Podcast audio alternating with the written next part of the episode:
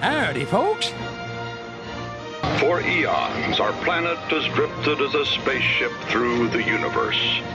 And for a brief moment, we have been its passengers. Throughout today's performance, please refrain from buzzing, stinging, and pollinating. And no chirping. Thank you. Welcome to the WDW Reflections Podcast with your hosts, Dewey, Ron, and Tony. Here, we love to talk about the Walt Disney World Resort, the way we remember it, how it's changed, and why we still enjoy visiting the most magical place on Earth. We're not experts, but we want to share our unique experiences and memories with you. You may learn some facts you never knew before, and you may return to some of your own memories of the Walt Disney World Resort. And we'd love to share these memories together. So come with us on a podcast journey as we reflect on the WDW Reflections Podcast. Please stand clear of the doors. Reflections. Hey, y'all. Welcome to the WDW Reflections Podcast, your unofficial guide through Disney World memories and their connections to the parks we know and love today. I am one of your hosts. I am Dewey, and this is episode number 10. With me today are my podcast travel buddies, Ron and Tony.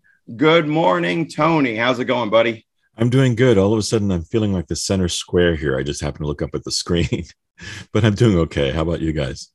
Yeah, circle gets the square. All right. Good morning, Tony. How about you, Ron? Good morning, buddy. How are you today? Good morning, guys. I'm doing well. Then when you said that, to- thing that popped in my ma- mind was Brady Bunch. I Yeah, Brady Bunch. Started looking down at you, and fun times.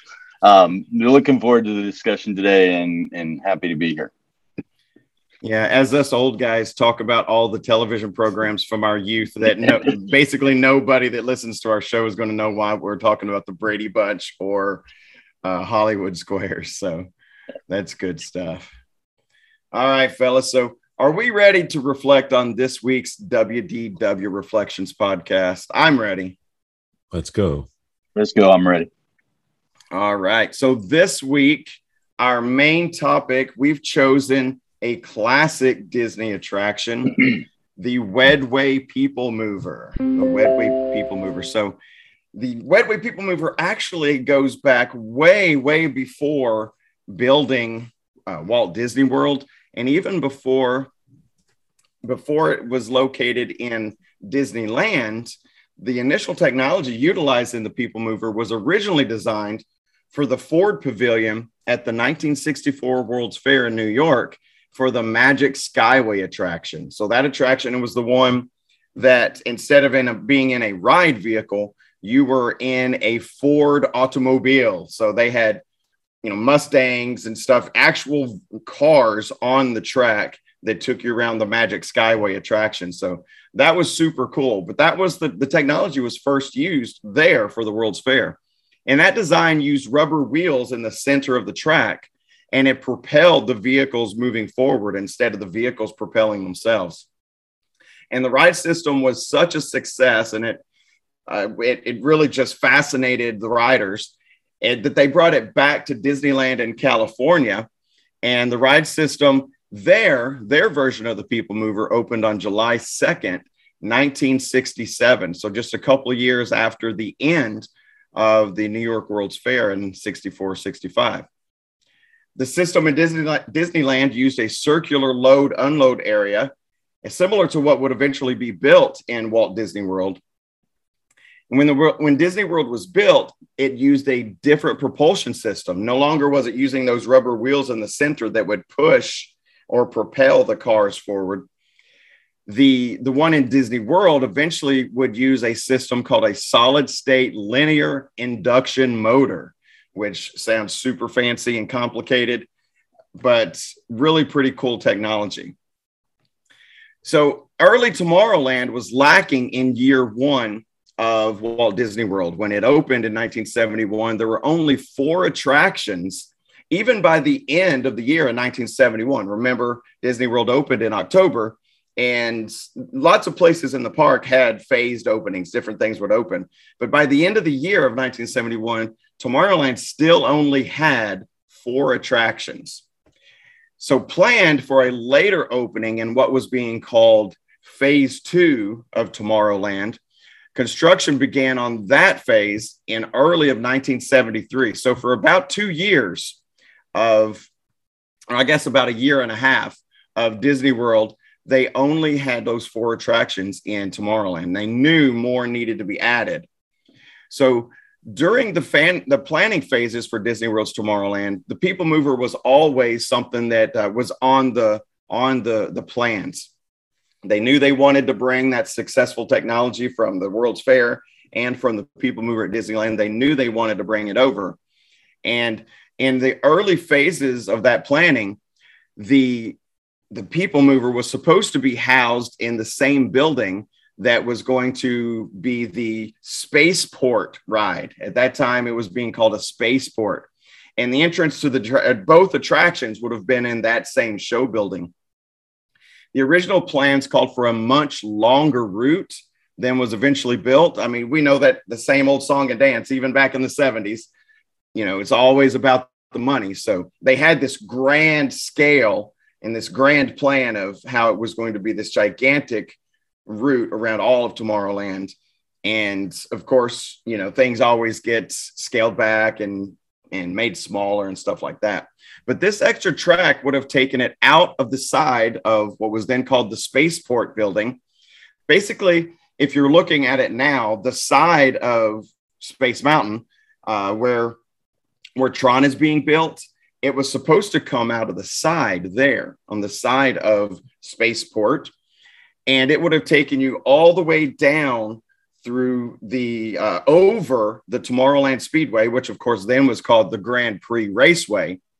It would have made made made a loop turning around pretty close to what is now new new Fantasyland down there where the Dumbos and stuff are. It would have gone all the way down there and made a loop and turned back around past what was then 20,000 Leagues Under the Sea uh, right by Mad Hatter's Tea Party. And then it would have gone into the building where it does actually go into now the um, Mickey Star Trader building, which, and then it would have caught up to its current configuration. It would have gone along the top of the Mission to Mars building, which, you know, later became Stitch's Great Escape, and over to the other side where now Buzz Lightyear Space Ranger Spin is, but back then it was if you had wings. And even those two buildings, even in when they built them in the early 70s, th- those tracks were there as part of phase one. Above, oh, if wow. you had wings in Mission to Mars, those two tracks were there. But at the end of the buildings, they just had walls built where the track was just blocked off. And it sat those two areas up there sat capped off for for over two years while they were still planning and I guess probably saving all their pennies for that phase two construction to begin. So as plans changed, the spaceport ride eventually became Space Mountain. That's what we know and love today. And the ride was unfortunately shortened, no longer going out past the Speedway and the Mad Hatter's Tea Party it basically followed the, the configuration that we see today.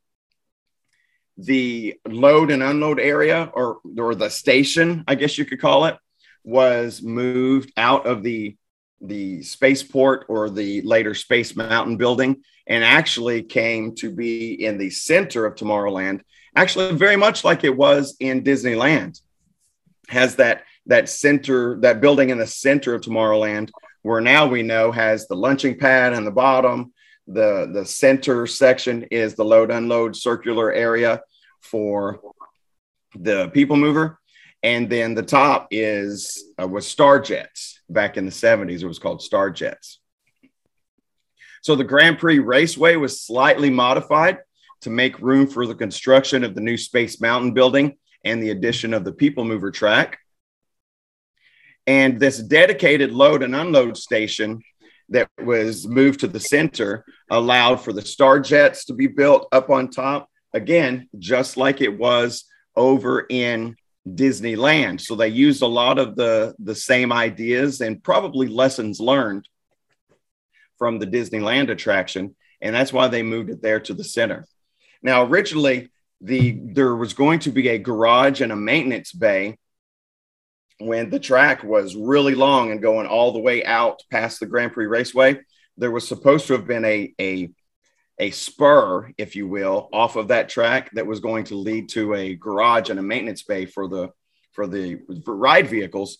But when that route was shortened, they decided to go ahead and use part of Space Mountain. And there's actually a garage and a maintenance bay inside the Space Mountain building. So I don't know if you guys knew that or not, but it actually there's a there's a, a spur off of the the the the ride track inside Space Mountain where they can take vehicle ride vehicles in there to do a little bit of a little bit of maintenance and stuff on them. So the linear induction system, let's talk about that for a second. That is, uh, it's actually pretty cool technology. Like I said, the original used those rubber wheels that just spun all the time, and as a ride vehicle came across that that spinning rubber wheel, it would propel the ride vehicle. This linear induction system actually uses 630 motors placed around the track. And these motors create a magnetic field. And this magnetic field has a sensor in the track.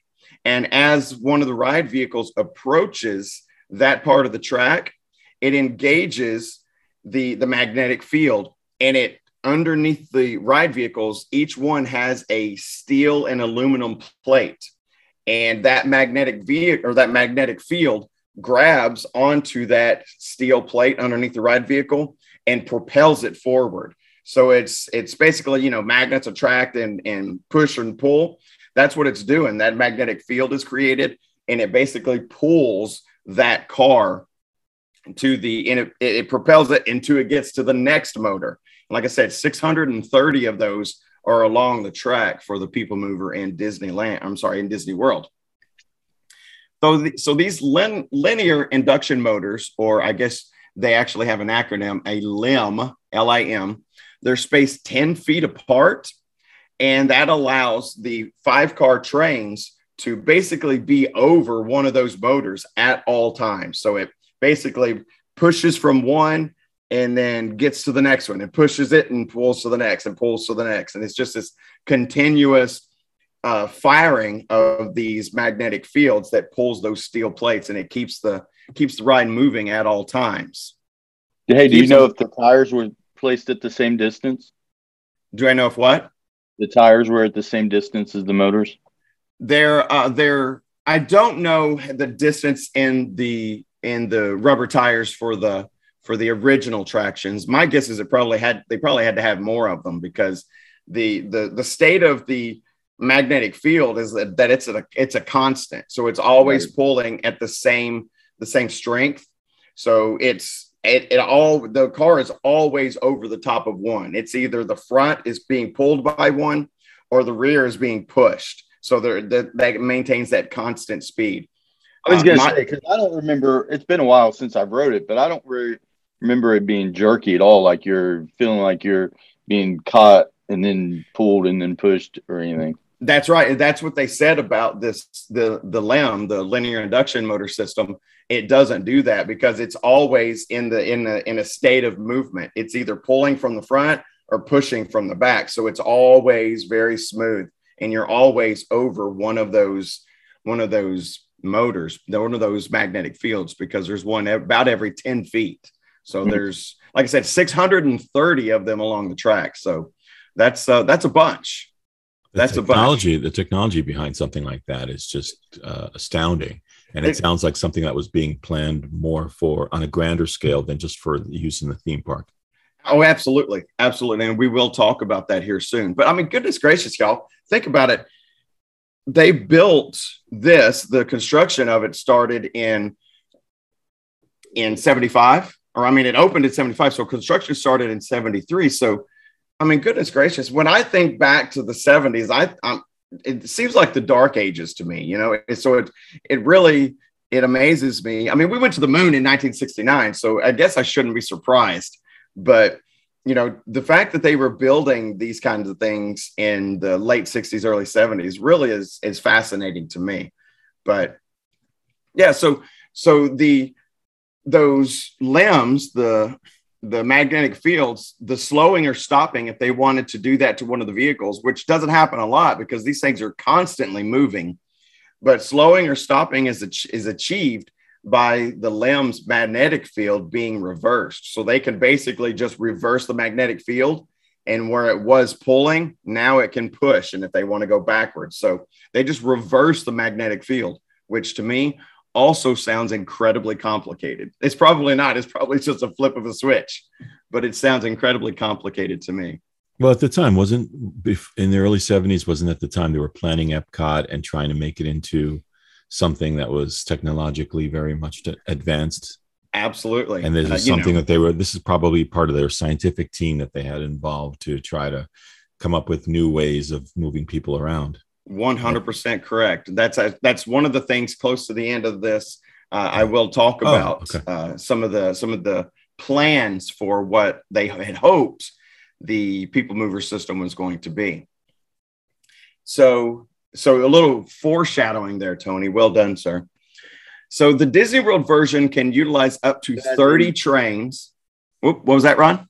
I'm sorry, I didn't mean to interrupt you, but I'm interested at the end to see if there was any true application of this technology. I'm wondering if there's a certain city that maybe be using it. Mm, I wonder. I, I I think I have it in my notes. So we'll, let's we'll see when we get there. We'll see.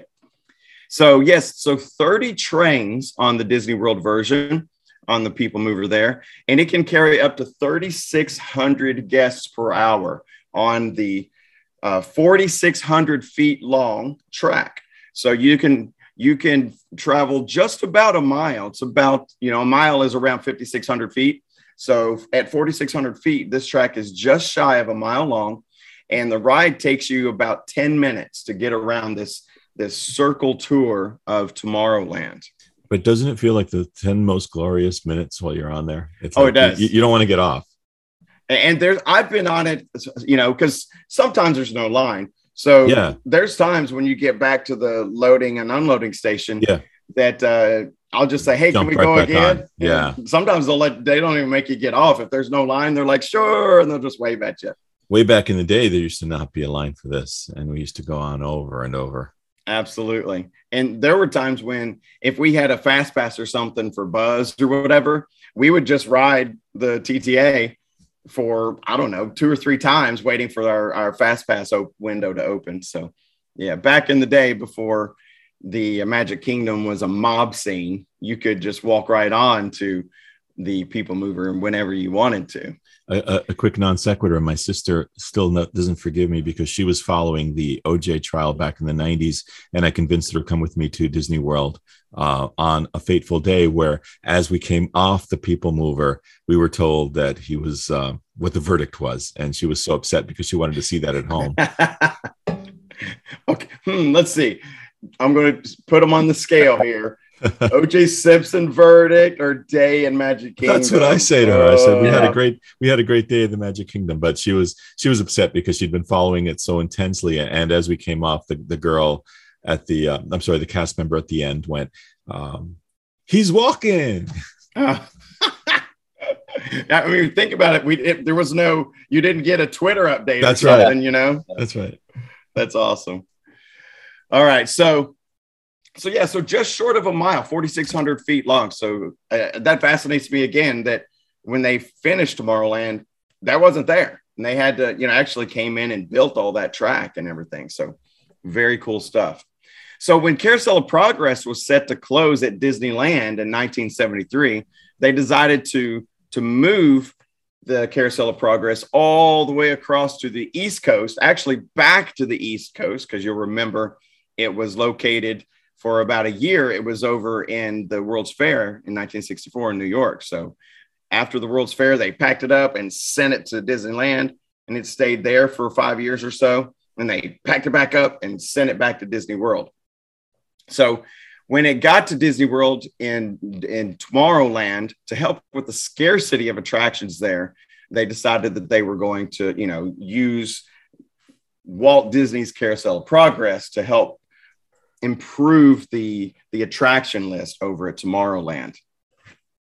The Progress City diorama that had been housed on the second floor of Carousel of Progress back at the 1964 65 World's Fair had also been taken to the Disneyland attraction, and it sat on the second floor of the Disneyland attraction in its entirety, which was a gigantic, excuse me, it was a gigantic model. So when they brought it to the East Coast for its permanent home in Disney World, they had to really scale it down. The the model that you see on the People Mover track today is not even a quarter of the size of the original Progress City model. It was a gigantic model. So, although now much smaller than the original massive model, the Progress City model was placed along the People Mover track and it can actually still be seen today. It's still in there in that little dark tunnel when you're coming through.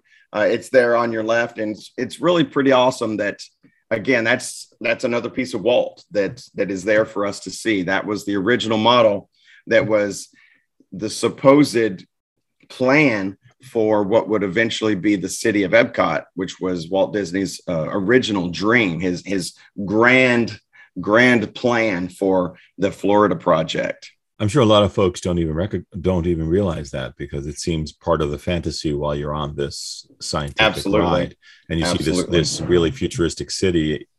Uh, you, you don't necessarily think that that's really going to be built, but that's that was Walt's um, Walt's idea. That was the whole idea. It was some of the early planning for his his plan for the city of Epcot. It was it was gigantic, and you know that was he wasn't planning a theme park in Florida. The theme park was just going to be built there to finance his grand dream of of his city of Epcot. So that model was his ultimate dream. And you know, unfortunately it didn't happen. But I I think it's also very interesting um, as you look at development today. Even I he was so much before his time, and people that are developing now are making not so much the futuristic and and but you have dining and shopping and living all in one area. And that was i mean that's exactly what epcot was going to be a truly working society right? And and developers have really taken that all over the country and and continue to use that ideal. So you i mean it just fascinates me how forward thinking walt disney truly was Absolutely, he was a he was a uh, a study of of city planning and trying to make things more, you know, efficient and to make things more environmentally friendly and, and all of those things that nobody was talking about in the 1960s. You know, he was certainly way ahead of his time. And but you're right, Tony, that I, I don't know that everybody knows that that is what that model is, is that you know that is was supposed to be the vision for Epcot. And and Ron, I think you're right too that nobody back then was was doing those kinds of things and now today people are incorporating you in any major city when they're doing these revitalization projects you see shopping districts and you know touristy areas and stuff like that and that was certainly came from the mind of, of walt disney and his imagineers so the the Wedway People Mover project cost just over $10 million to build, and it opened in 1975. It officially opened on July 1st, 1975. And get this, you'll like this, Ron. I wonder if you went on it when you were there in 76. The the Wedway People Mover, as it was known then, was an e-ticket attraction when it opened in in July of 1975. So uh, I, we've talked in the past, we've talked about your first trip and how you used the tickets and stuff. Uh, I wondered, do you have any recollection? Did you use one of those those big time expensive e-tickets for the the People Mover?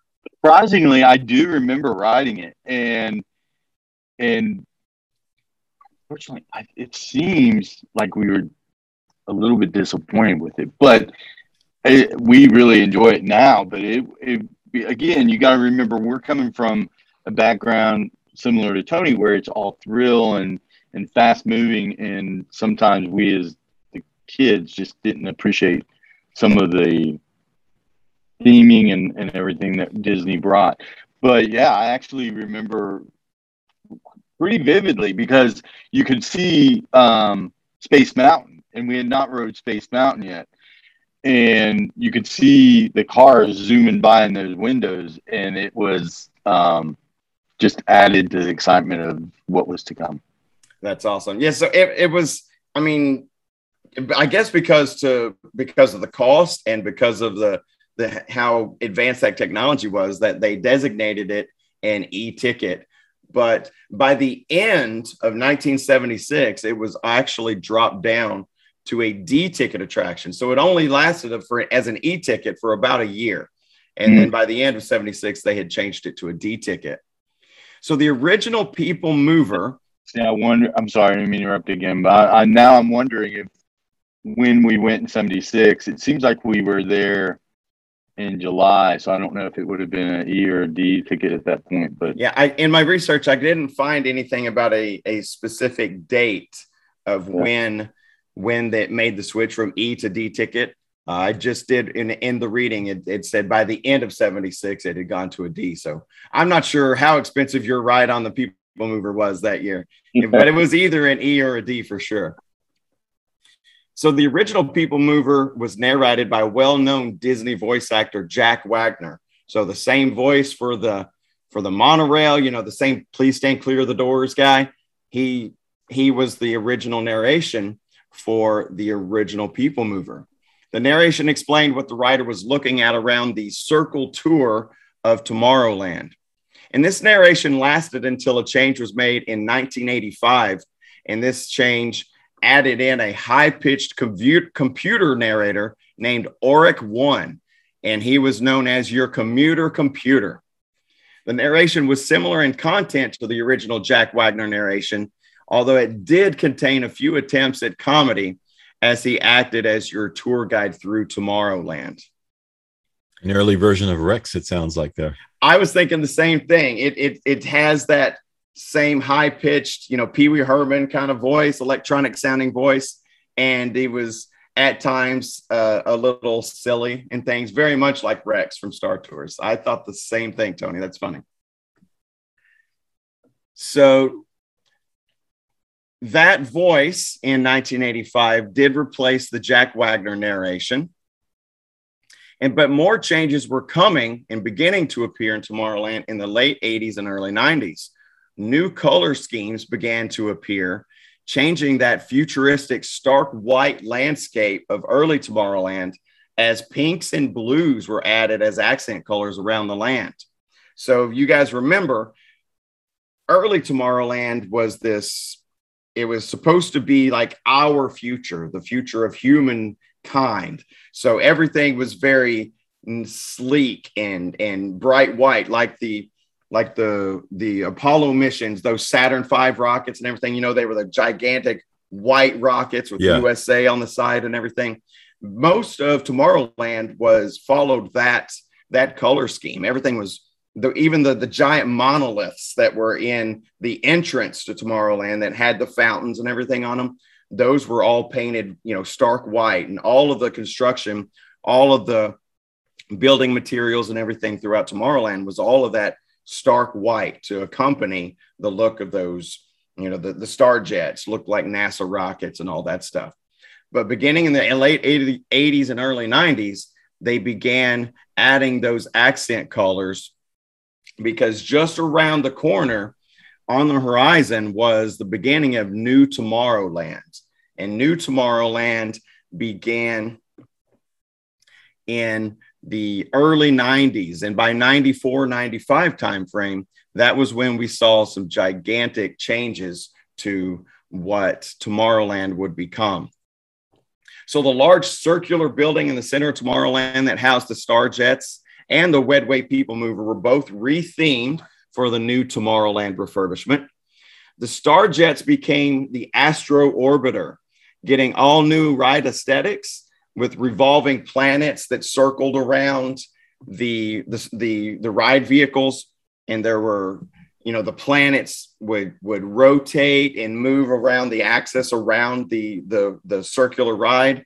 And at nighttime those planets would light up and stuff. Very different looking than the the stark white because the planets were bright and orange and you know vibrant colors and things like that the people mover was also rethemed and let's say it was renamed from the Wedway People Mover and then became the Tomorrowland Transit Allure, Transit of Tomorrowland Transit Authority Metroliner Blue Line. So say that five times fast. That is a mouthful. The Tomorrowland Transit Authority Metroliner Blue Line.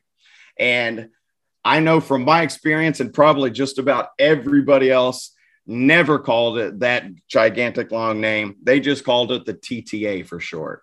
So the TTA, the Tomorrowland Transit Authority. So the the Wedway People Mover, along with the Astro Orbiter, got those new name changes. The structure itself was also renamed to Rocket Tower Plaza Station. So that entire center building that has the lunching pad in the bottom, the people mover in the middle, or now the TTA, and then the star jets on top became the Astro Orbiter, and they named that entire complex Rocket Tower Plaza Station.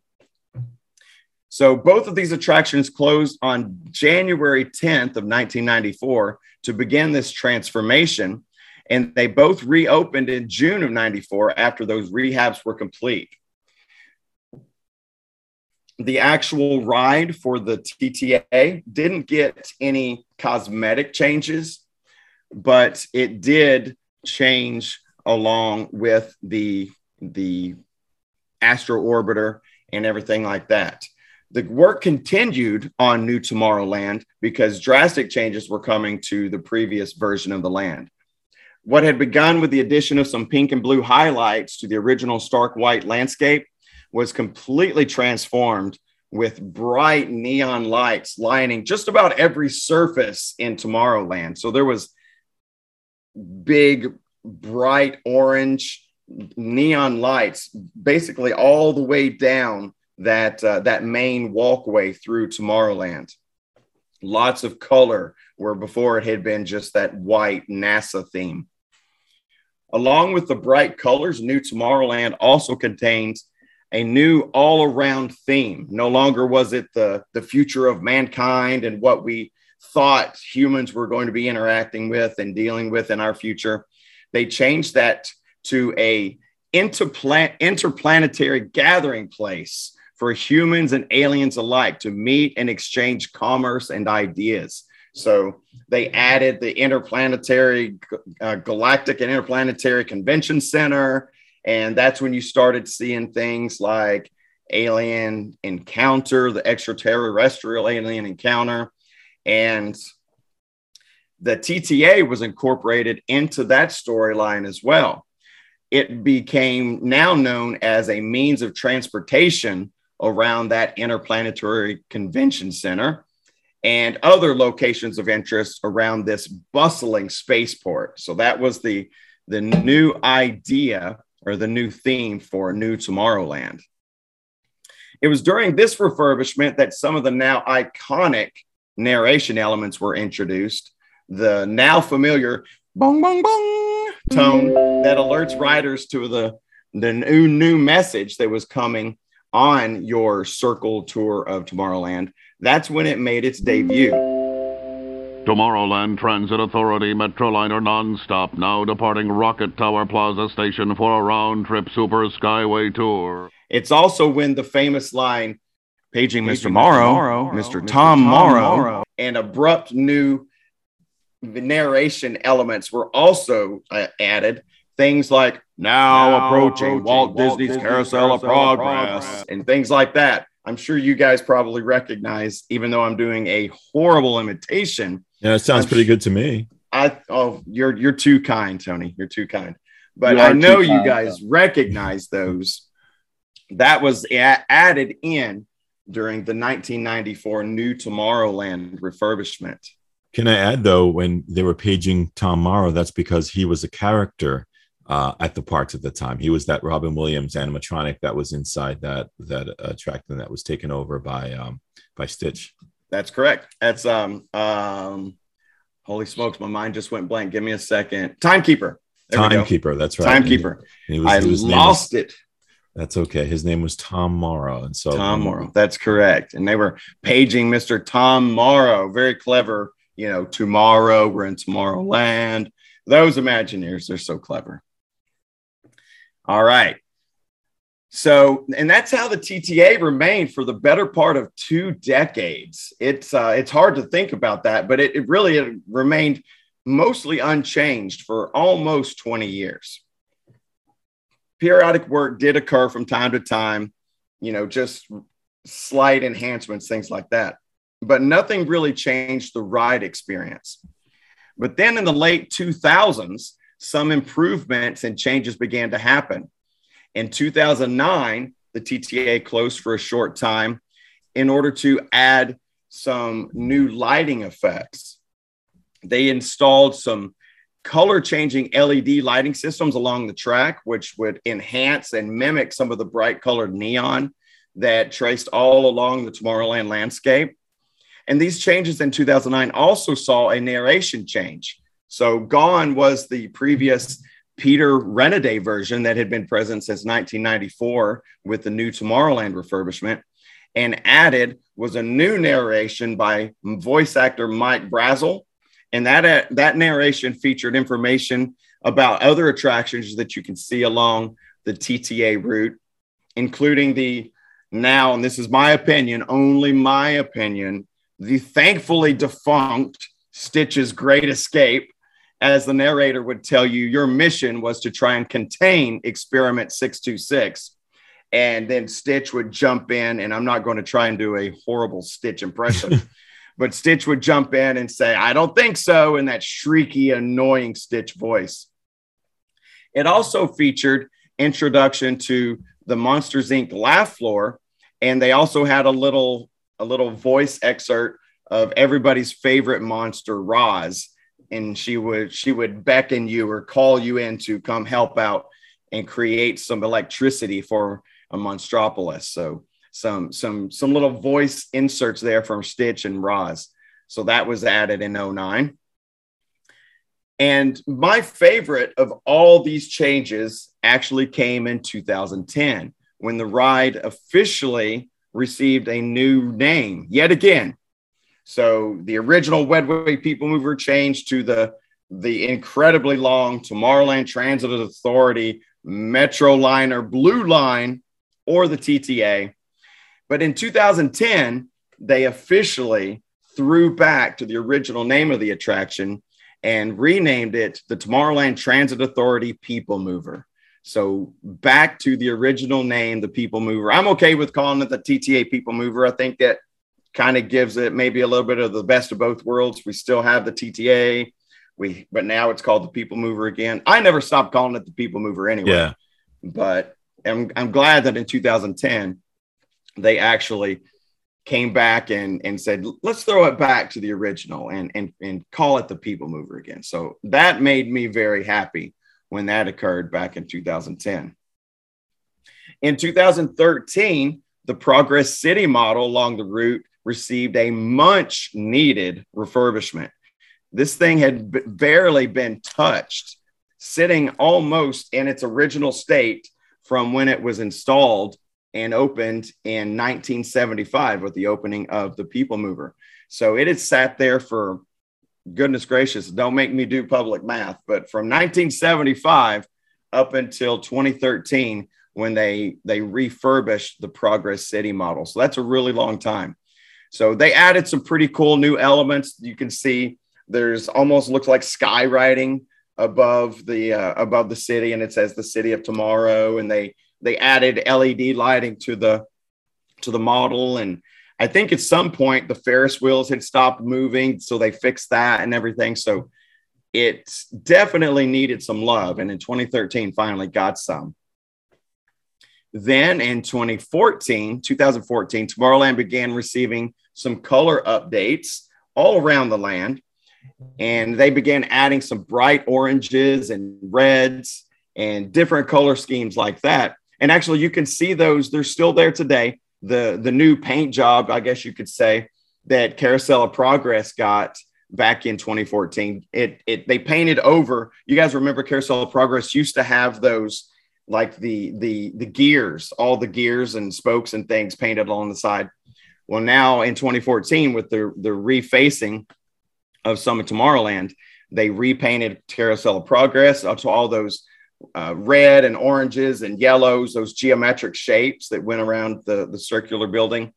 To go along with that, they also repainted some of the TTA, the people mover, the the speed ramps that take you up the hill to get to the second level. Those were painted in a bright orange configuration, and that really you know adds some color that those bright pops to to the, the, the station there and also to the carousel of progress. And then that's kind of it for changes and stuff to the the ride system or anything like that that made any any significant changes to the riding experience. And it operated like that for about the next six years or so in this configuration until January of 2020 when the ride experienced a short closure due to smoke being seen coming from the ride.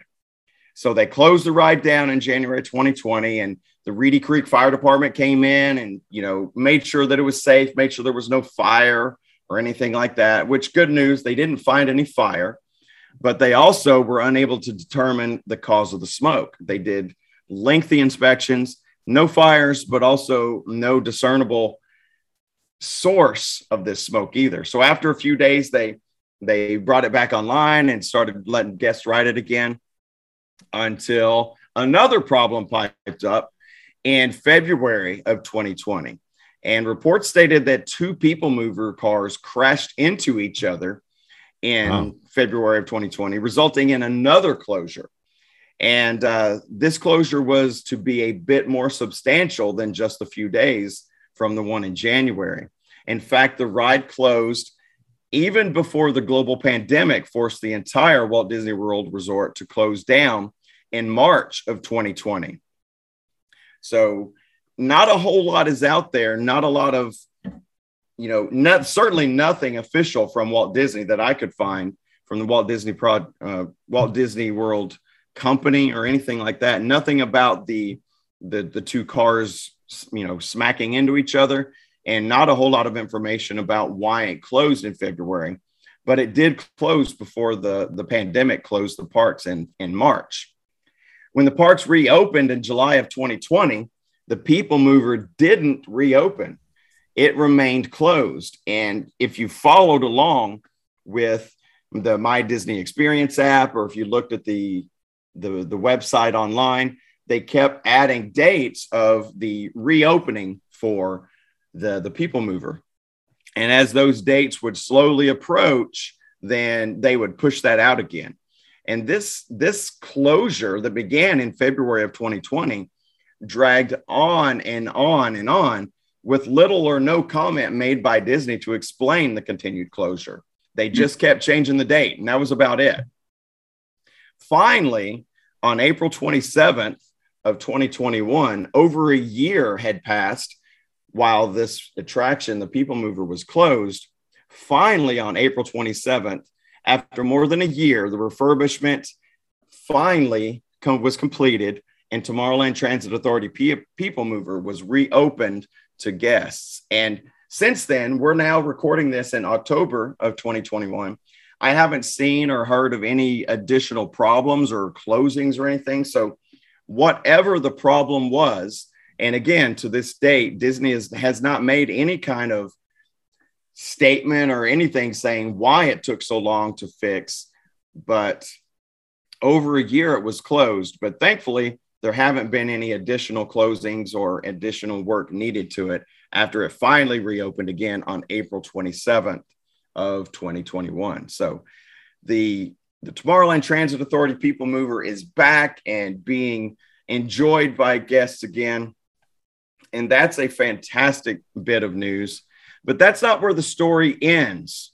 So, Ron and Tony, both of you had a little foreshadowing there Ron, I believe you were talking about you you you know that the people mover system was added somewhere else in the country. And Tony, you talked about it's I Hmm? think I think I know what city may be using it, but I'm not positive. all right. Well, I will reveal that to you in a minute. You can let me know if you were right. And then Tony, you mentioned that it was supposed to be used in Epcot as well. The Epcot, the city, right? That's what you right. were referring to. Yes, the environmental prototype. All right, you are right. So there were supposed to be other areas where the People Mover attraction was going to be used around the Walt Disney World Resort. Now, originally in the grand plan, there was supposed to be a monorail that was going to travel from the Epcot area. When I say Epcot here, I'm meaning the city, not the theme park. There was supposed to be a monorail that would leave the city of Epcot and travel down to the Lake Buena Vista Shopping Village, which that's what it was called then. It later became Downtown Disney, and now it's known as Disney Springs. But when Epcot was still going to be the city of the future, there was going, the plans were going to have a monorail traveling from the Epcot city to the Lake Buena Vista Shopping Village. And this this monorail station would have connected to a people mover system that would have circled around all of the, the shopping village and would have taken guests all around to uh, the different locations. It would have several stops around the village, and it would also have traveled to neighboring hotels along along that area. And there was supposed to be a an office park built there as well that the the people mover would have taken people to. Unfortunately, the project was eventually abandoned. As we all know, the, the city of Epcot was not built, so they didn't have a need for a monorail to be taking from the city of Epcot to the shopping village. So, unfortunately, that was scrapped. The original concept for the city of Epcot was also planned to have an intricate system of people mover lines and that would have enabled guests to guests and visitors or i guess that's the same thing. Guests and visitors are the same.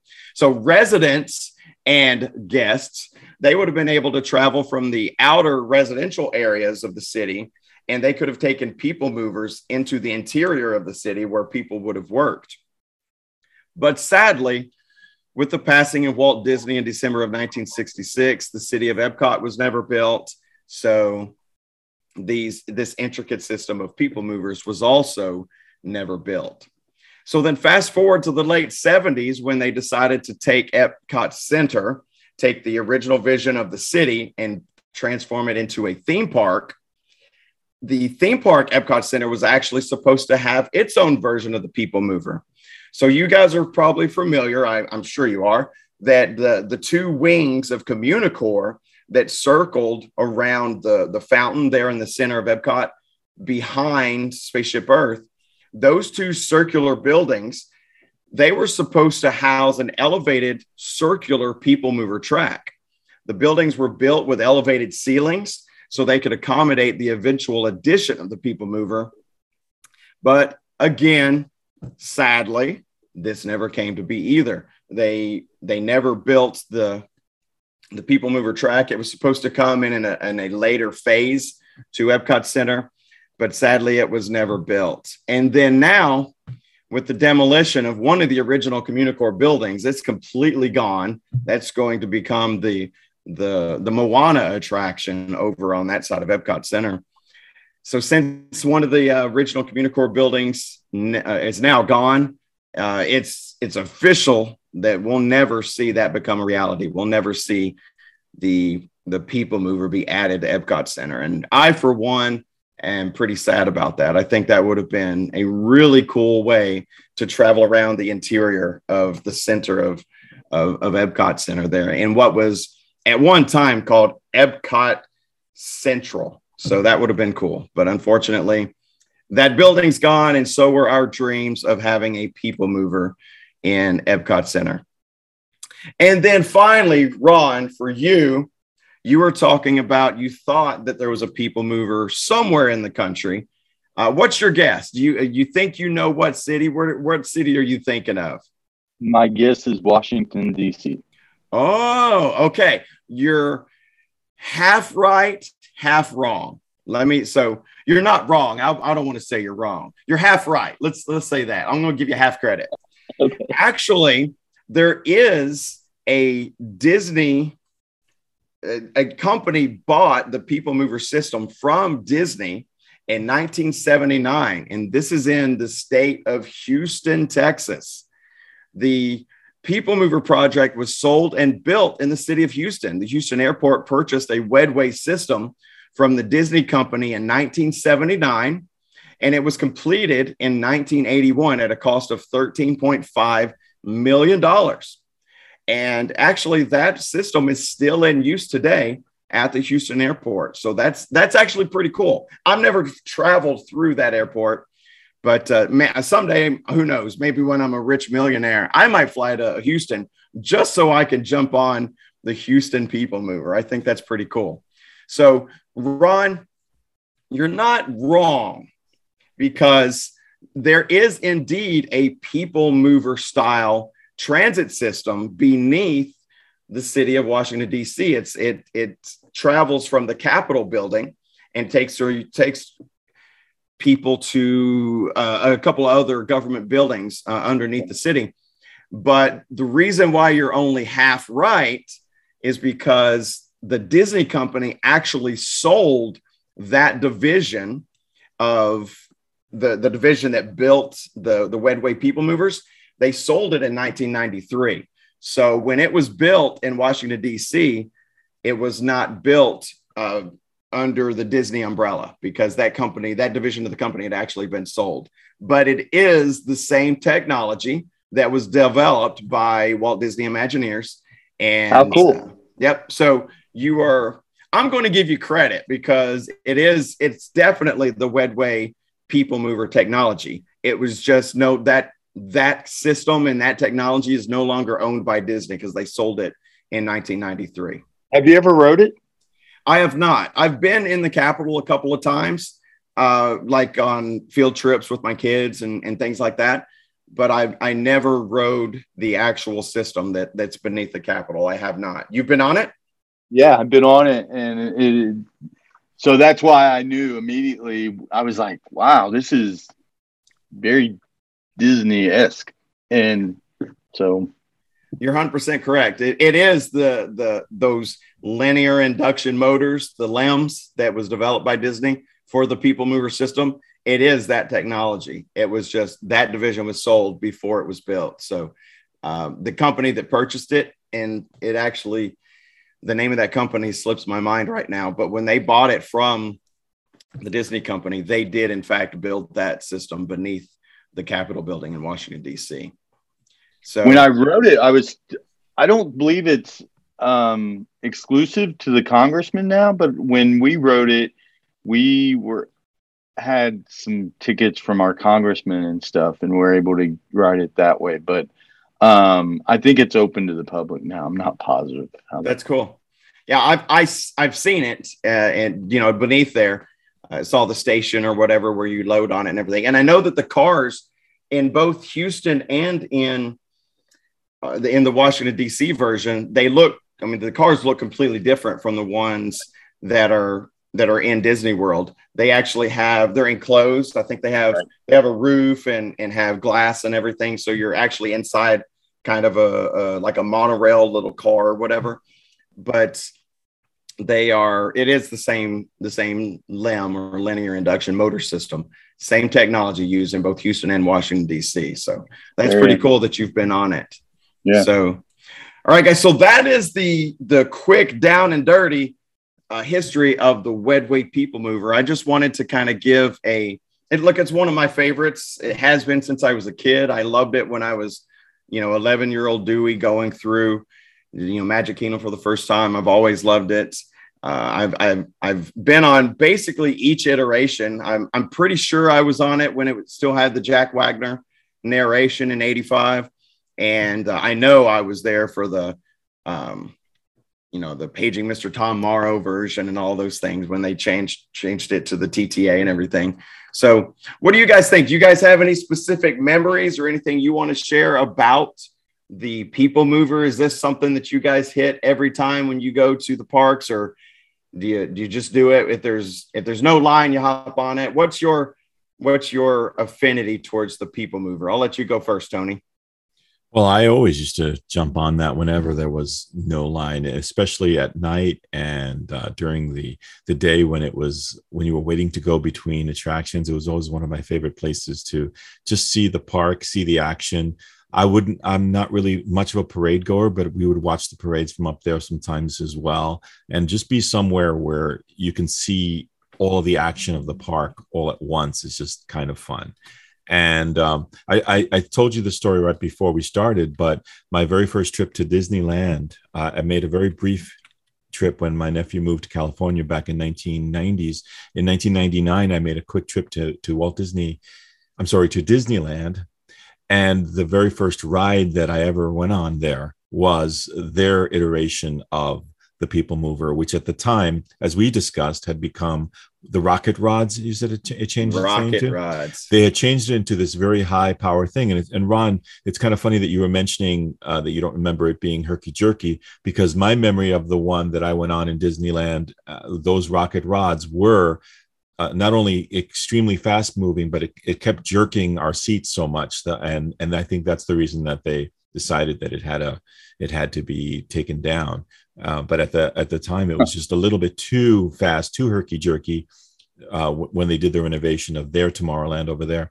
But I always love um, I love the People Mover, and what's weird too is it's kind of a, another version of the monorail, but uh, um, here in the city when I used to live in New York City, there would be uh, um, uh, an air train they called it that went above ground. And every time i'd look up i'd i'd, I'd always think of, of disney world because i think of it as being like the people mover or the monorail. It, it's kind of fun to think that this technology that was thought of as being something for tomorrow is actually being used in cities across uh, the country today. That's pretty cool. Yeah i know i've never been to disneyland just yet. It's it's certainly on my bucket list, but I'm I'm really sad that the original Disneyland version of the People Mover is gone because I yeah. would have loved to. First of all, I would have loved to have done it because it used that that original that rubber tire system that they used at the World's Fair. So I think that would have been pretty cool to experience. You know, because obviously I wasn't alive in 1964 or 65 when the World's Fair was there. So uh, I didn't get to travel and I didn't get to see the Ford Magic Skyway that was the, the Disney created attraction for Ford. So I, I would have loved to have been able to jump on the, the Disneyland version of the People Mover, but unfortunately they they closed that for the rocket rods and then rocket rods didn't stay around very long because yeah. uh, as you and i tony you, we talked about it earlier the the people mover attraction is it's a slow moving mm-hmm. you know slow moving tour around tomorrowland.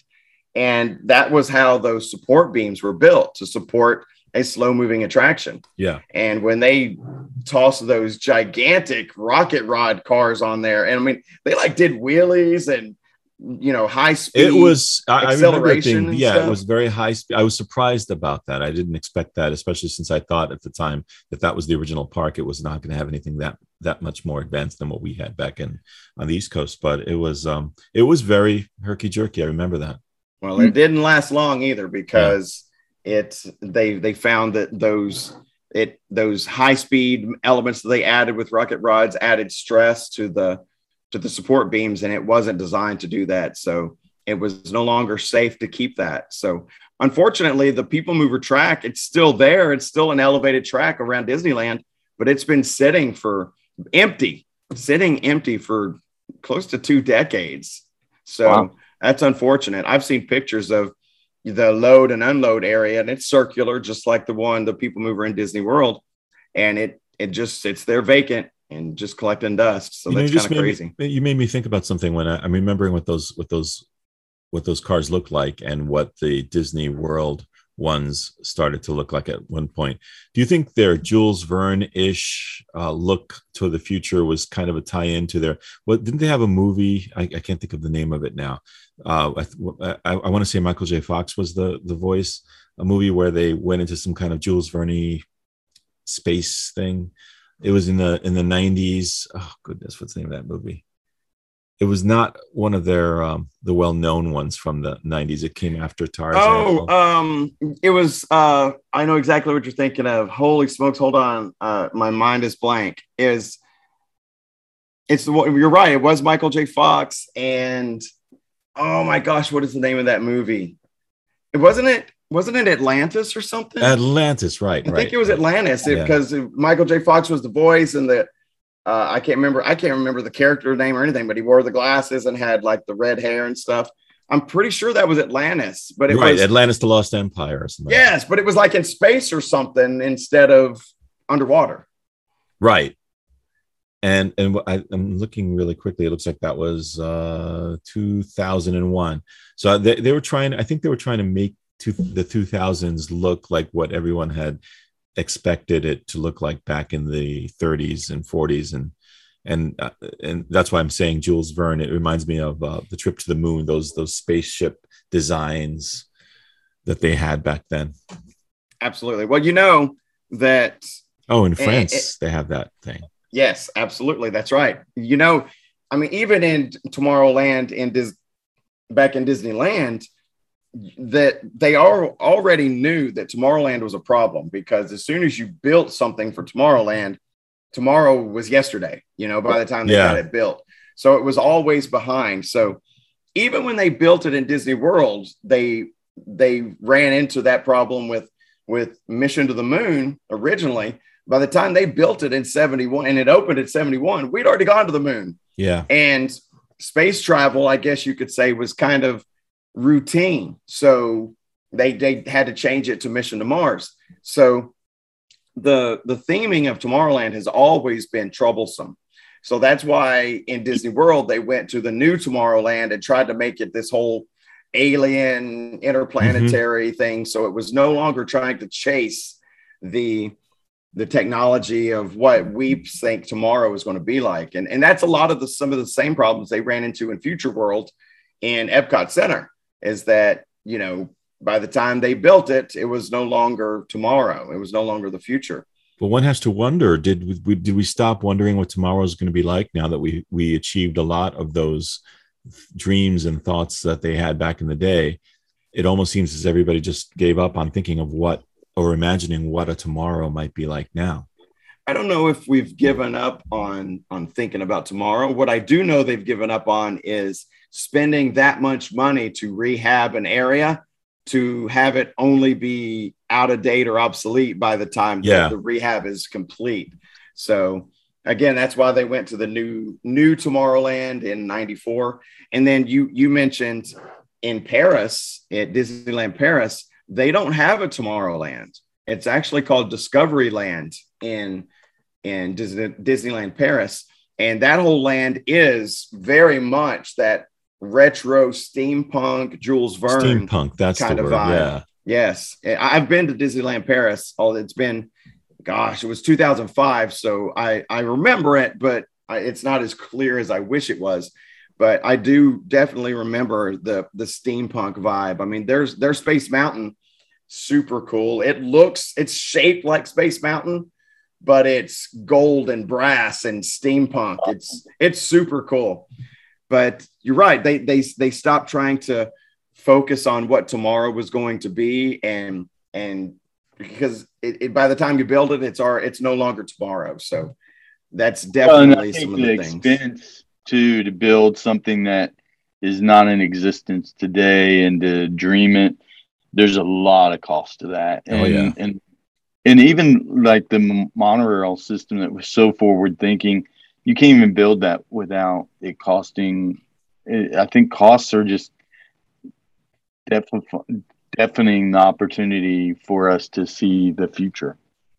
well i know that back in the 80s when they were talking about possible extensions of the monorail system and monorail track taking you to you know then the mgm studios and stuff i remember the quote was always it's so expensive it's a million dollars a mile and all this stuff and i've heard someone from the disney company i don't recall now who it was but someone from the disney company had said you know look if it was as cheap as a million dollars a mile we'd build it it's definitely way more expensive than a million dollars a mile to to add monorail track, and that's why we never got it.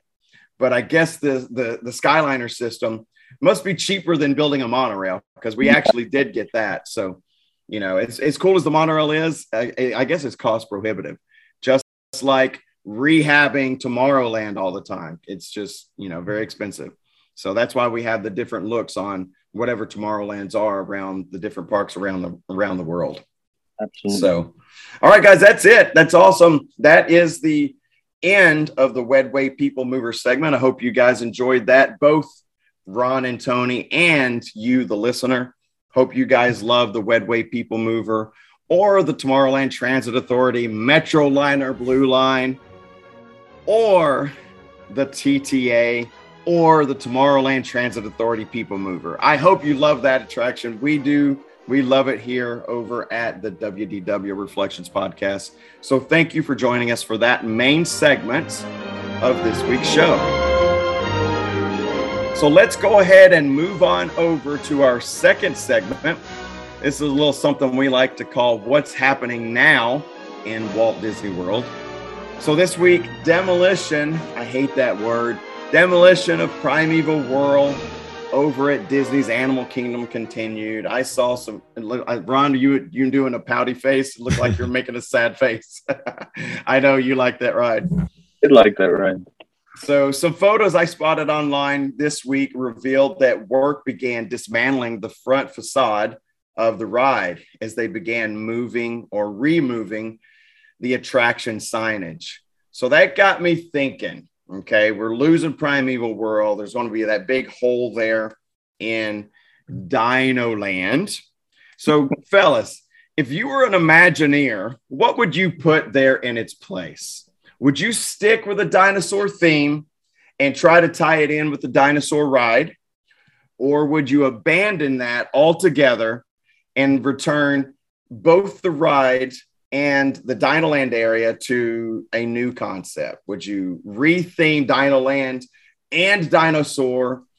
Would you try to tie in some new attractions to the Boneyard and and Hester and Chester's Dinorama and keep it a Dinoland theme? Or would you get rid of all that and start over and just, you know, redo the whole thing? Money is no object here. You are you are Imagineers with a limitless budget. What would you do? How about Ron first? We'll go with Ron. So I'm not a fan of that area anyway.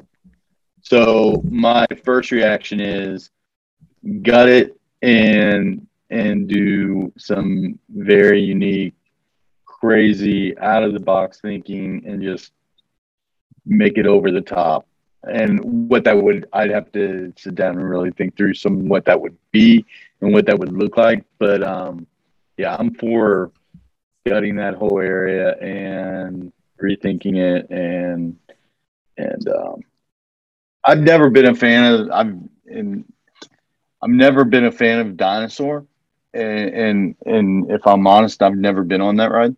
Um, wait, so, wait, what? wait, wait, Wait, wait Are a you minute. kidding?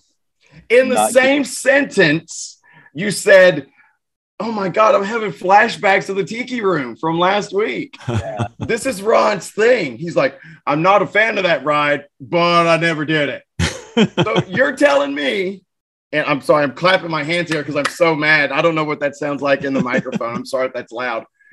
Uh, uh, you're telling me you're not a fan of it, yet I've never You've never ridden it. Oh no. Yes. Oh my god. So let me explain.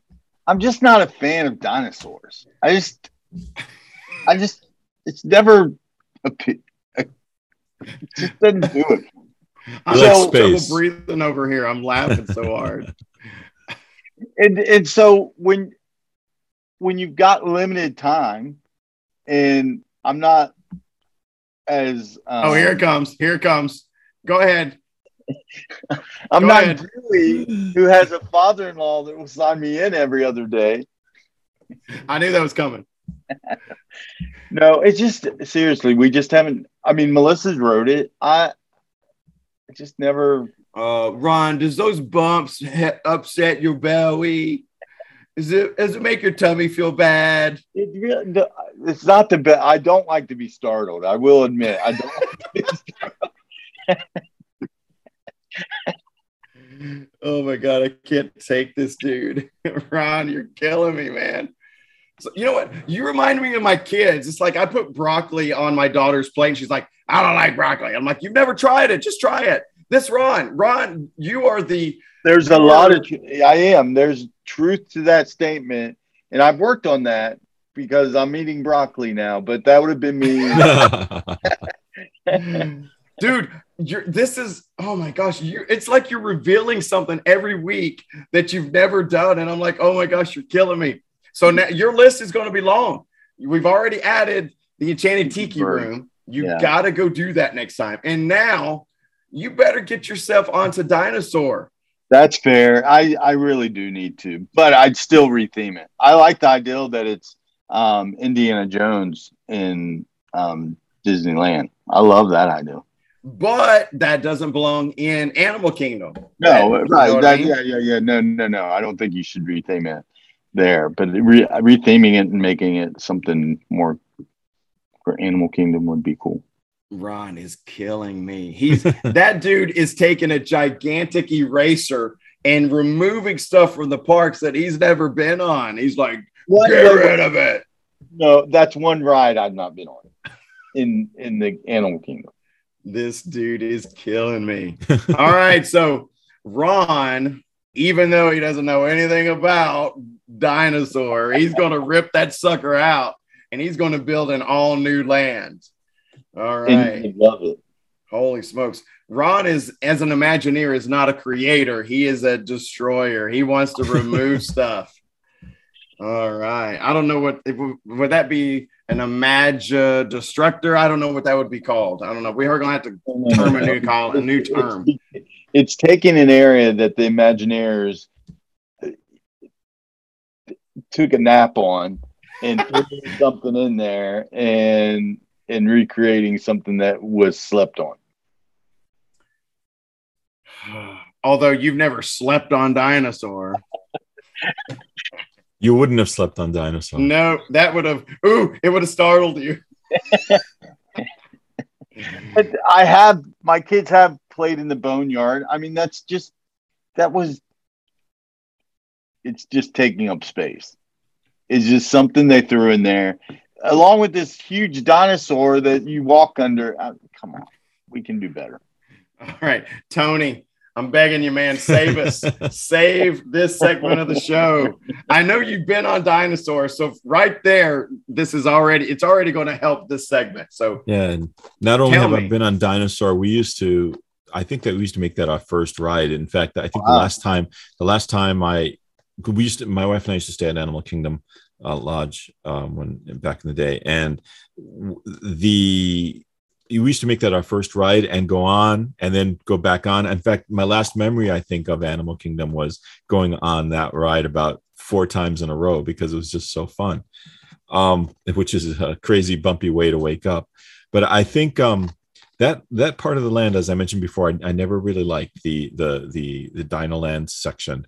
And I know they've been thinking of trying to expand it several different ways. I was trying to think of a Disney property that they could connect that to. Unfortunately, The Good Dinosaur was not as well known of a movie uh, for anybody or well beloved. That would that would have been a good spot to do something, maybe with the little the little kid there and the dinosaur there. But uh, maybe completely rethinking that part and doing something similar to what um, Universal's done with their Jurassic Park section and making more of a of an information area about about that era. You know, find out more about the um, the time that they lived, make it a little bit more of a museum. Because I think we've got conservation station still there, or one of those type of things that, that It gives is. you information about real animals. So maybe they could do that.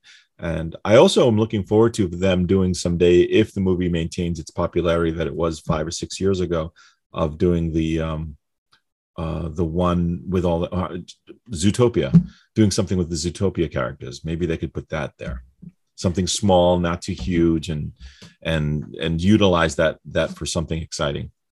Look, that's a great idea. I don't know if I wanted to get rid of of Dinoland or No, not. I wouldn't want them to get rid of, of the dinosaur. I'm just saying, as an addition, another place you can go visit while you're here. uh, bringing Zootopia to Animal Kingdom does kind of make sense. You know, I, I'm I'm not a huge fan of all this IP. You know, Mhm. shoving IPs down our throat. I understand why they have to do it because they have to sell T-shirts and and Disney plush and stuff, things like that. I get it. Um, but look, dinosaurs a great ride. Ron, what are you doing, man? That's Oh, it's a great ride. It's really fun. That's making me feel bad. I liked it better when it was Countdown to Extinction. I think that's a much cooler name, you know. But again, in in some of the early IP shoving when the the movie Dinosaur came out, that's why they changed the name Yeah. of the ride. They changed it to Dinosaur instead of Countdown to Extinction. I think that name is much better suited to what you experience on the ride because you know the meteors are coming and all that. I think that they could certainly build upon the Dino Institute. You know, that's what the you know the dinosaur ride.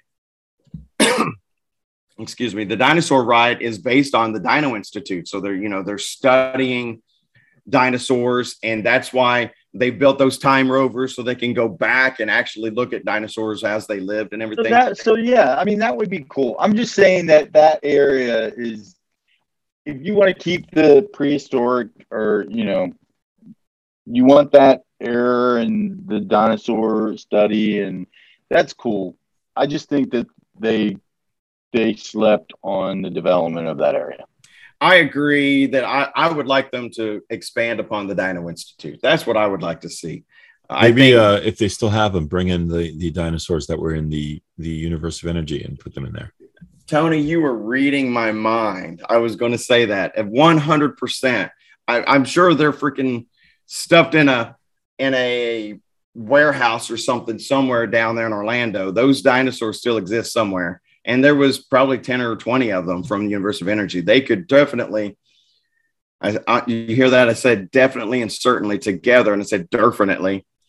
They could definitely repurpose those into something and and in Dino Land and make it some ad- addition or expansion to the Dino Institute. That's what I'd like to see. But there is definitely a gigantic hole there, or there's going to be a gigantic hole there when Primeval World is is done being demolished and and carried away.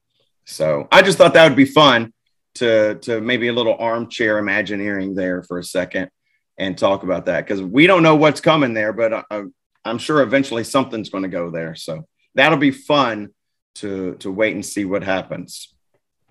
So continuing on what's happening now in Walt Disney World, we got a message this week on Instagram from a listener from uh, Reelan13 on Instagram. So I thought we could answer it here and what's happening now. So she wants our opinion. She says, We're planning a trip for September 2022. Is the Memory Maker ticket add on a good value or is it too expensive for what you get? And should we just stick to taking our own pictures on our phones? Hmm.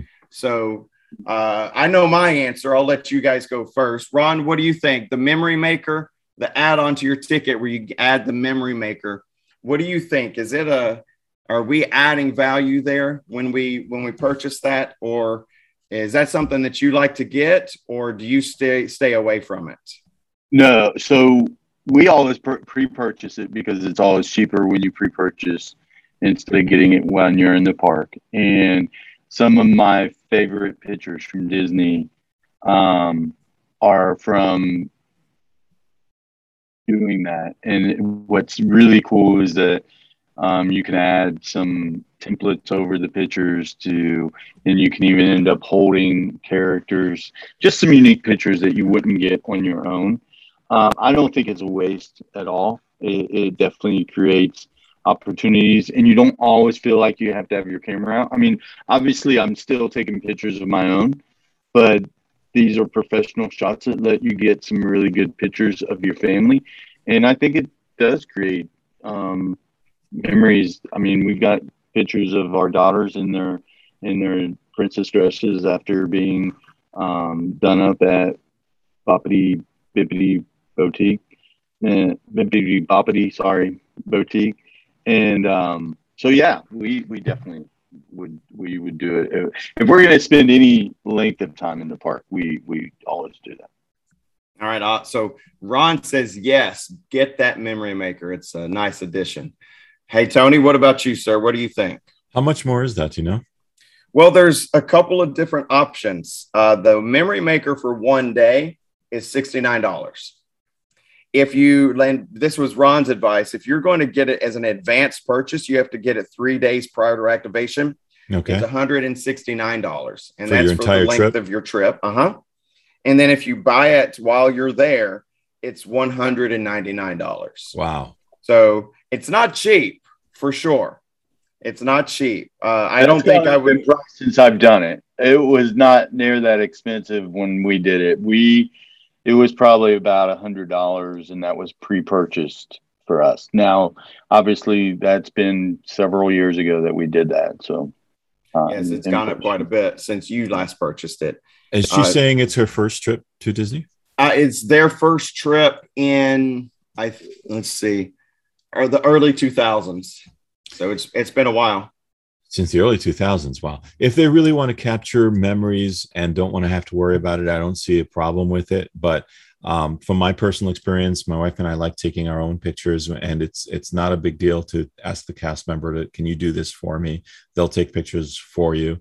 Um, during my last trip, it was even more miraculous because they uh, we we took one at uh, or a couple at one of the character spots where we met uh, Darth Vader and BB-8 or something, and they took the picture for you. And not only did they take the, the photo for you, but it suddenly appeared in your Disney Experience app. So we have access to those photos. So if you're just going to have your photos in your phone, you might as well just do it yourself. I think. But if you're going to want memories that you're going to print out or have uh, a, a book where you can actually look at and and enjoy, I think then that's when you should opt for that, and you don't have to worry about the um, who the quality of, of the photo, or you can enhance it like Ron is saying. It, it sounds kind of fun.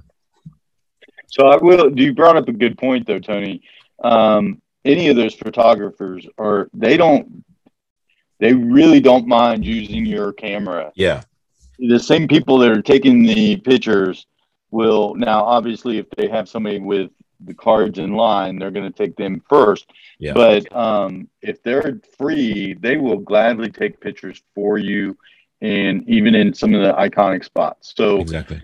um, but to your point, I think you're right. I think if you're just if you're looking to print these pictures or put a book together, that's when you're really going to like having them because you have those templates that are pre-printed on the pictures, and you can end up holding characters and stuff.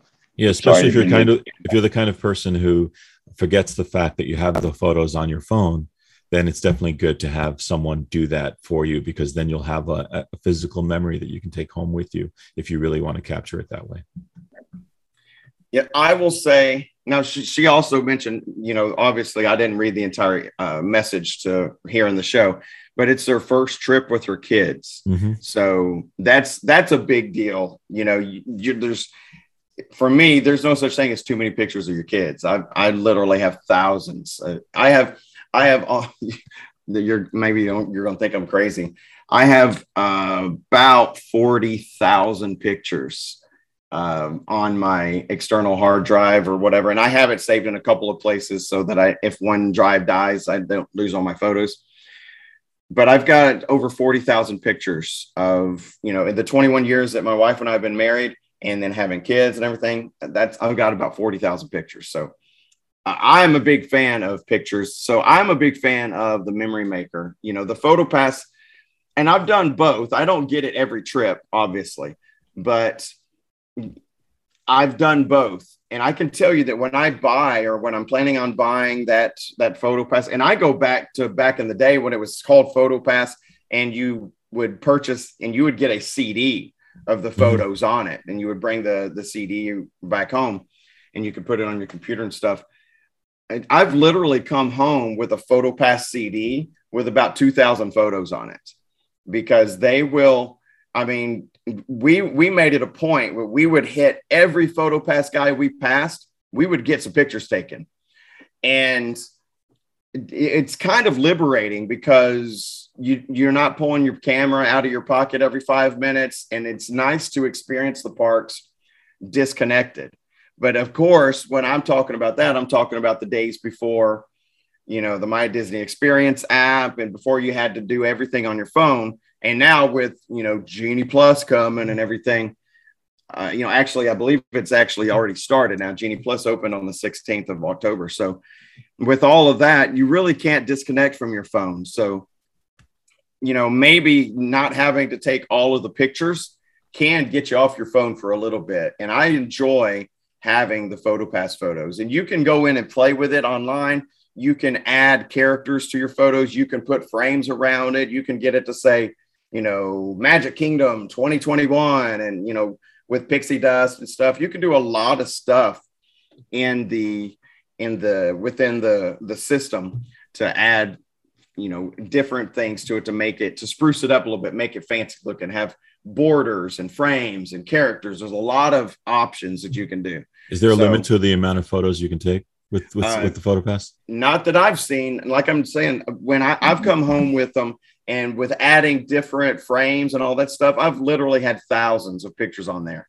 So, and, and I'd like to know. I don't remember. I mean, when we did it, it was still PhotoPass, Dewey, and but it broke even after just a few pictures. If you were to get your picture taken yeah. and then go buy that print, you yep. were very quick to realize man, I wish I would have bought that before I got here because I could have had any picture I wanted. And then you have it digitally and can print it whenever you want it. My There's father-in-law used obviously the cost um, is I I like do it. I don't do it every single time, but when our kids were small, we did it a lot, and and I don't regret it at all. I look at those pictures and and it's a lot of fun to go back to them. I agree. Uh, I I suggest getting it. So Reeland, 13, I would suggest getting it. I think it's a pretty good value and, you know, lots of cool stuff that you can do with them. You can get tons of pictures taken. Uh, and they're, they have the PhotoPass people set up at all the iconic picture spots and everything. Just remember to do that to make it worthwhile. Oh yeah. That's yes, that's true. You, I mean, it is a little bit of work as don't pass by those PhotoPass people. You know, if you come home, you paid $169 for the memory maker and you didn't make an effort to stop at those PhotoPass people, those photographers, then you're going to be upset that you that you did, that you bought it. But also now back in the day with PhotoPass, it didn't include something that it now does. Now you also get the attraction photos in the memory That's maker. Right. So when that. you go down Splash Mountain and they take your picture, that goes on your memory maker. And when they take your picture on uh, Pirates of the Caribbean or whatever, all of those pictures go to your memory maker. So those are 20 or 20 bucks a pop if you're wanted to buy your, yep. you know, your picture of you and your family on Tower of Terror. That's 20 bucks just for one printed photo. So I think it's a good value. I would suggest getting it. So Reeland 13, thank you for your question. Uh, when you get back from your trip in September of 2022, make sure you come back and send us some pictures. We'd like to see what your what you get with that memory maker. We'd love to hear about it. All right, guys. So that takes us to the end of segment number two what's happening now in Walt Disney World. So let's move on to segment number three. This is a little thing we like to call What's Your Favorite? Each week, one of your hosts brings with them a question to ask the other two guys. Those two hosts don't know the questions ahead of recording and must answer the question on the spot. This week, I, Dewey, get to take on what's your favorite. So, gentlemen, here's the question I pose to you this week What's your favorite between the Liberty Square Riverboat attraction, the Lily Belle, or the Walt Disney World Railroad? So, I got, uh, let me give you a couple of words here that explains those two attractions. So the Liberty Square Riverboat attraction says steam into American history aboard the majestic colonial era Liberty Belle Riverboat and enjoy a relaxing half mile tour around Tom Sawyer Island. Along the way, listen to recorded narrator in the voice of iconic American author and humorist Mark Twain sharing memories of Twain's time on the Mississippi. Or for the Walt Disney World Railroad, listen to the clamor of the engine, the chug of the wheels, and the call of the whistle as you drive or as you travel aboard the Walt Disney World Railroad. Take your seat on one of four meticulously restored vintage narrow gauge steam trains, originally built between 1916 and 1928, and enjoy a relaxing 20 minute, one and a half mile scenic round trip tour. So there you go. There are your choices Liberty Square Riverboat Attraction, the Lily Belle, or the Walt Disney World Railroad. Ron, we'll go with you first, sir. Yeah, this is easy for me. The railroad, hands down. Love it. Ride it. It was um, something that Walt would have. I, I it just it's classic Disney. Have to ride the railroad. So that's hands down. No question. Not even close. Now, Jerry, here we go, Ron. Have you actually been on the railroad? I have. I've even been on this steamship. Hey, he's actually been on both of these. Outstanding. so he can give us a valid opinion. That's exciting, Ron. That's exciting. All right. So Ron says the Walt Disney World Railroad. Very good. On to you, Tony. Are you a fan of the Lily Belle or are you going along with Ron on a trip around the Magic Kingdom on the Walt Disney World Railroad. This is another one of those instances where I'm a fan of both. I like being on the riverboat because, as I keep saying, I'm a city boy, so that's a that's a, a fun experience for me to see the countryside, uh, even though it, it's fake. Uh, it's fun to to take that little ride around that that part of the country. Um, but I will say the railroad is my favorite of these two because there's a little surprise toward the end that most people don't even realize. You think you're just taking the the, the little um, railroad ride around uh, Magic Kingdom. However, at one point you do take a little trip somewhere else, and it's a lot of fun when you get to that area and. Uh, and uh, it's a. I, I used to bring people on who used to think, oh, I, I don't want to take a train around the, the park. We could just walk, and I would say, wait till we get to to that section, and they they thought it was pretty cool. So you are saying you love them both, but if you had to choose, you're going with the Walt Disney World Railroad. The railroad, yes. All right. I, am kind of like you, Tony. I'm. It's probably 52 48 52% yeah. to 48% it's really close you know Lily Belle, that's named after walt disney's wife right. that's super cool uh, i love mark twain I, I, know i've mentioned it on the show before yeah. he's one of my favorite authors so it's fun to hear you know mark twain talk about his time on the you know mark twain was a riverboat he worked on riverboats before he was an author and everything so that's pretty cool throwback to you know the the the day the 1800s and when steamships were you know the, a, a big big mode of transportation in our country. But the the Walt Disney World Railroad man it just goes back to you know Walt Disney having his own little miniature railroad in the backyard of his house in California. And that inspired the the railroad going around Disneyland when they finally built Disneyland in the 50s and man, you just can't beat uh, a trip around the, the around Walt Disney World, around the Magic Kingdom on that train. I know that it's been closed right now for quite a while, uh, closed during the pandemic and stuff, and I it hasn't reopened yet.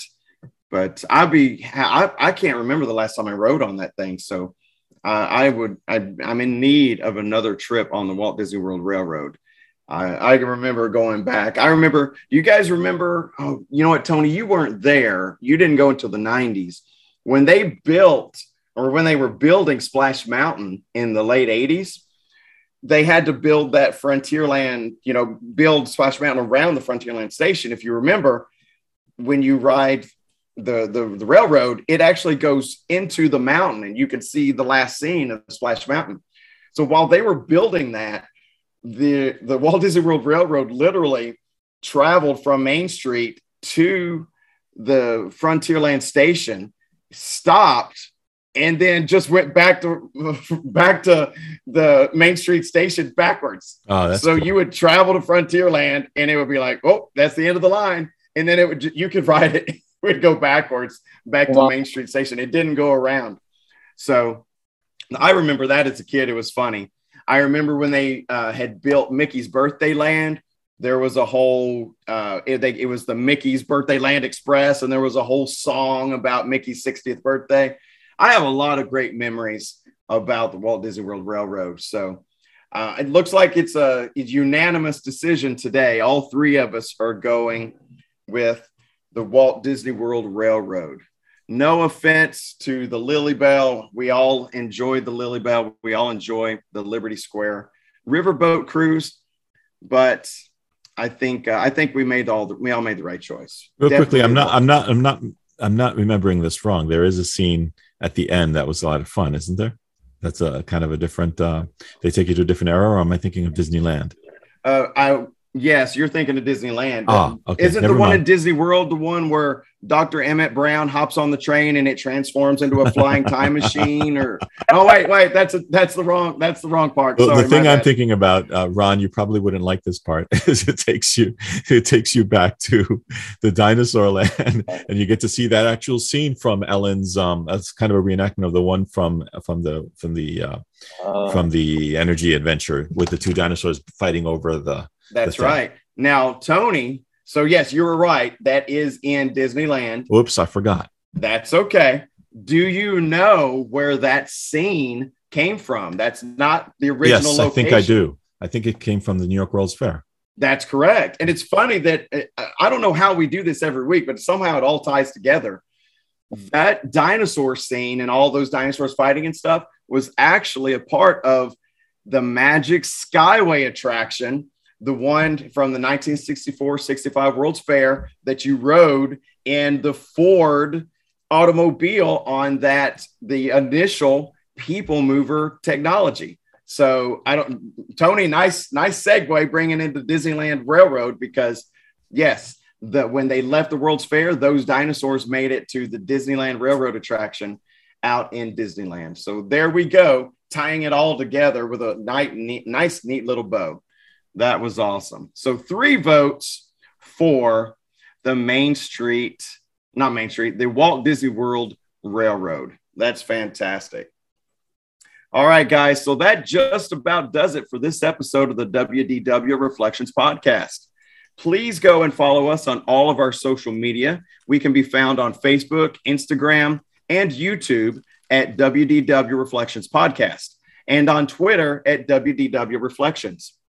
This podcast can currently be found and played on the following podcast platforms Spotify, Apple Podcasts, Anchor, Breaker, Radio Public, Google Podcasts, Podcast Addict, and Overcast. And as we grow, we'll let you know where else we can be found. If you love the show, please leave us some feedback on Apple Podcasts. Those positive feedbacks help the show reach a larger audience and it helps us grow. And leave us com- leave us some comments. We'd love to hear from. And don't forget, you can always message us from any of the social media, media accounts, or you can email us at wdwreflectionspodcast at gmail.com. Send us questions, comments, tips for navigating the theme parks, ideas for future podcast topics, or anything else you can think of. We'd love to hear from you. So thank you for listening, and please keep coming back to the WDW Reflections Podcast. See you real soon. Tomorrowland Transit Authority Metroliner nonstop now departing Rocket Tower Plaza Station for a round trip Super Skyway tour.